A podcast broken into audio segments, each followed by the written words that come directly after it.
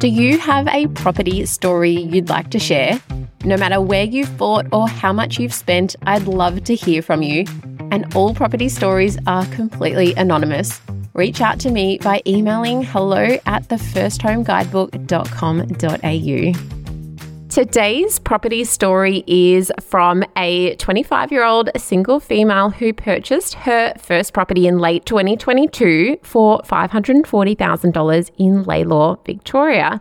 She used the first home guarantee scheme, and by speaking to a mortgage broker, she actually realised that she was much closer to her first home goal than she realised. This is her property story. Welcome to the First Home Guidebook, a podcast exclusively for first home buyers. I'm Amy Lunardi, a buyer's agent who has helped over a thousand people buy a property in the last decade. I'm here to share my property expertise and insider tips to help give you the confidence to buy your first home. Plus, I'll also be bringing to you property stories from first home buyers about how they managed to get into the market, which will hopefully inspire you in your own home buying journey. Let's get into it.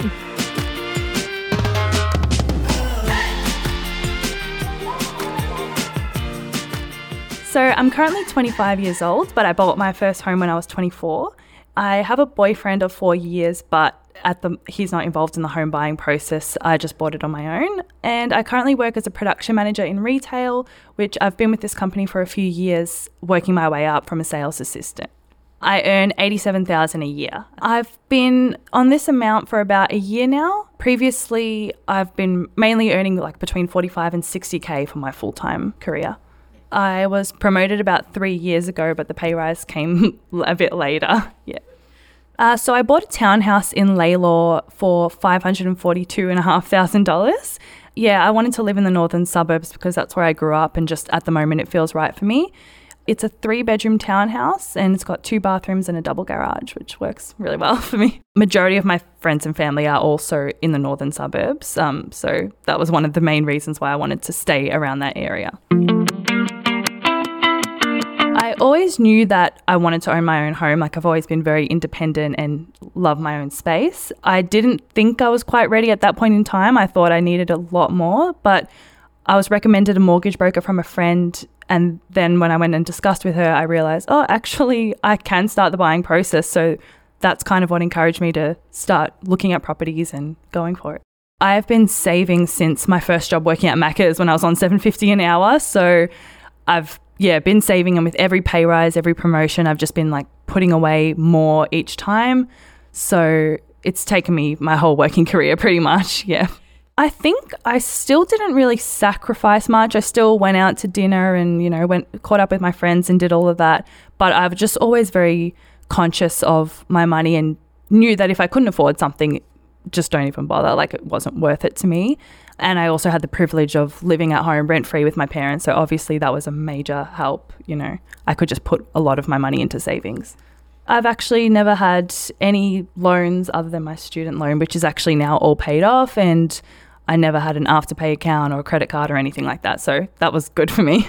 So I had saved up about $75,000, but I didn't use all of that for the deposit. I put in an 8% deposit, which was roughly 45,000 um, for the property because I still wanted to have at least 20,000 left over. And then I spent, you know, the rest of it on paying off the last bit of my HECS and then on the conveyancer fees and stuff like that. I was recommended a mortgage broker from a friend who had just recently bought her own property. And honestly, she was so amazing. I felt so comfortable. She helped me, like, responded to my questions at any time and just, yeah, helped me understand where I was at and what I needed to do. And yeah, I was just so thankful for her.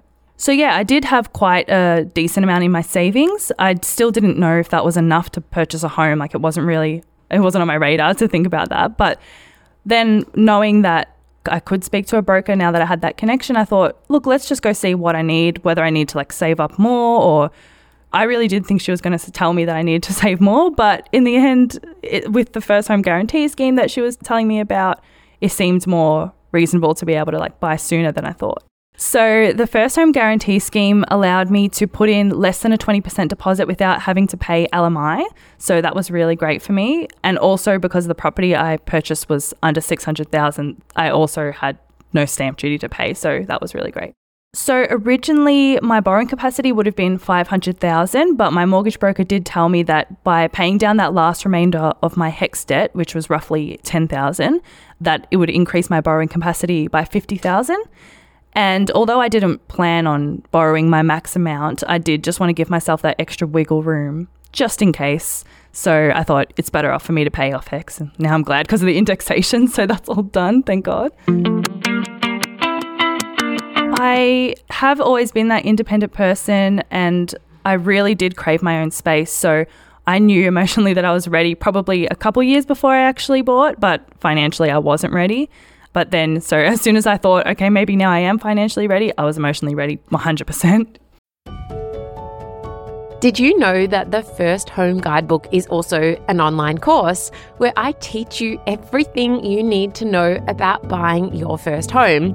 You can find out more at thefirsthomeguidebook.com.au, where you can also download my free checklist, which is 100 things to look out for at a property inspection. Just head to thefirsthomeguidebook.com.au.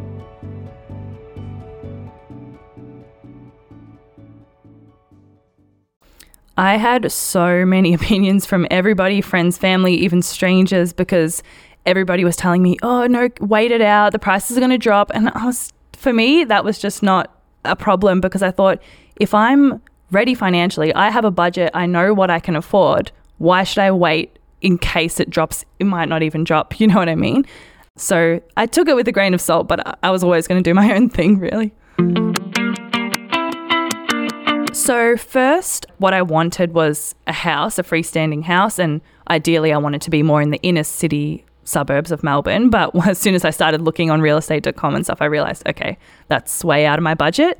So, I still preferred a townhouse over an apartment because I just wanted that more space and still semi freestanding in a way.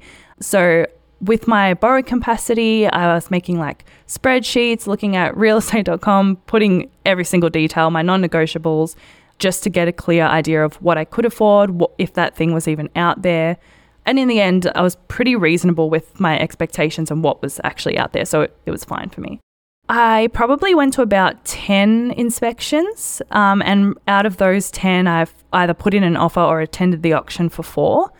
And yeah, the last one that I put an offer in for was the one that I actually got. So the real estate agents were actually all like very friendly. I didn't have any problems with them. The only thing maybe was that they could sometimes be a bit vague or take a while to get back to me, which is a little bit annoying, but overall it was pretty positive. I was really nervous about my first auction. So because that all happened so quickly. It was like one of the first properties that I had looked at, and it was all within a week. And I brought my dad with me because I thought you can bid on my behalf because um, you have a more level head. But I made sure I told him like this is my limit. Please do not bid above. Although he really wanted to, like he's like I'll put in the extra if you need, but I was like please just don't just stay at the limit, which he did. I'm thankful for, but I did miss out. And then the first house I put an offer in for, it was more for practice because I really didn't know what to do. I was a bit nervous and I thought, let's do like something a bit more basic and something that I don't care if I do miss out on, but like I'd still be happy if I did get it, you know? And I kind of lowballed in that. And that was just like a bit of texting back and forth with the agent. And I knew it wasn't enough. He, he had told me, look, can you put in a higher offer? And I just said no. But even just having that experience made me feel more confident about the offer process. Um, so that when I actually did go to put an offer in for the house that I did get, I felt fine about it. I, I don't know, it just made me much more comfortable. The house that I did end up getting was meant to go to auction. But the funny thing is, the people that were selling that house were actually ones that had beat me at the previous auction. And it was the same agent, so I was familiar with him. And I thought, okay, well, maybe these guys are a bit more desperate to sell because they've just bought a property. Um, so I thought, let's try put in an offer and maybe they'll, you know, accept it. And so there was a bit of back and forth. The agent was telling me that the vendors wanted to have a three days before the auction um, put the offer in so that it could be unconditional under auction conditions. Um, so I checked with my mortgage broker because I didn't want to make that commitment first without making sure I definitely had the money. Um, so, as it is a townhouse, it has body corp fees, and I let my mortgage broker know about that and everything else. And so, my borrowing capacity had dropped to probably around five hundred thirty thousand, but I still knew what kind of a deposit I could put and how much I was willing to spend. So, in the end, I put in an offer for about five hundred and forty thousand, which was in the middle of the range of what they were asking for. And the agent, I don't know if I believed him, but he was kind of saying like that they would be happy with anything within the listed price. So I was like, okay, I think that's a reasonable amount to offer. And then there was a bit of back and forth over the phone because he was, again, I don't know if I believe him, but he was telling me that there was another bidder, but they didn't want to go unconditional. So that was like they were offering slightly more than me, but they didn't want to go unconditional. So mine still like maybe if I put in an extra two and a half thousand just to make my offer sound better.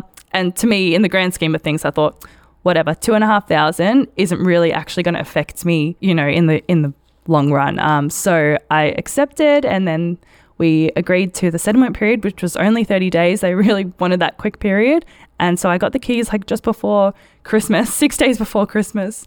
Um, so it was a hectic time, but yeah, it worked.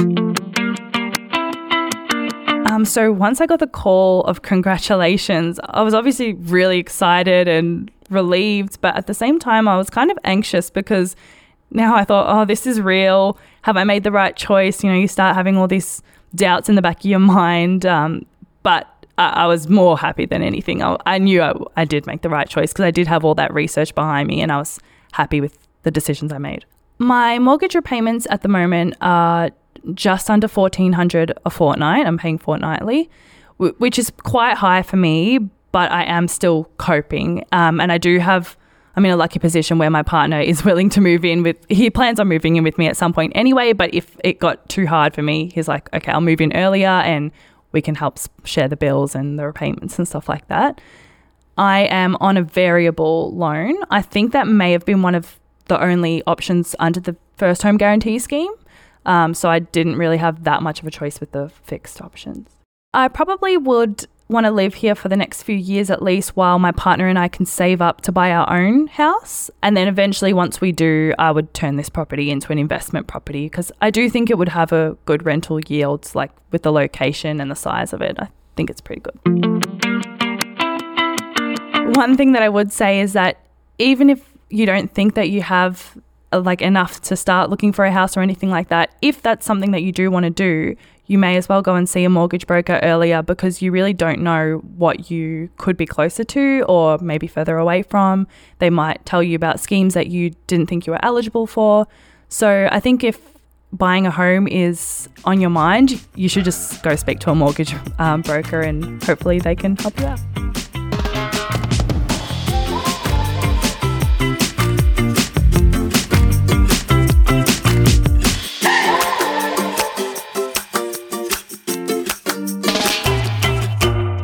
Information provided in our podcast is general in nature and does not constitute financial advice.